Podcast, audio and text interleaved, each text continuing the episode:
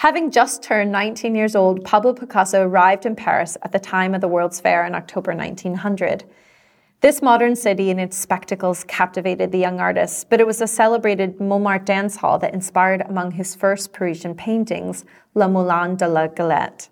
Pierre-Auguste Renoir, Henri de Toulouse-Lautrec, Vincent van Gogh, and other avant-gardists had previously depicted the same locale. The young Spanish artist followed suit, focusing his lens on the disparate patrons emerging from the shadows. From the trio of bourgeois spectators elevated at left, to the intimate couple seated at the table and the frieze of ornamented dancers, which likely include sex workers, Picasso presents his own tableau of modern life. Noteworthy are the enigmatic figures who bracket the composition. Partially eclipsed at far right, a gloveless patron with modest hat, seen from behind, engages with a statuesque reveler with angular features.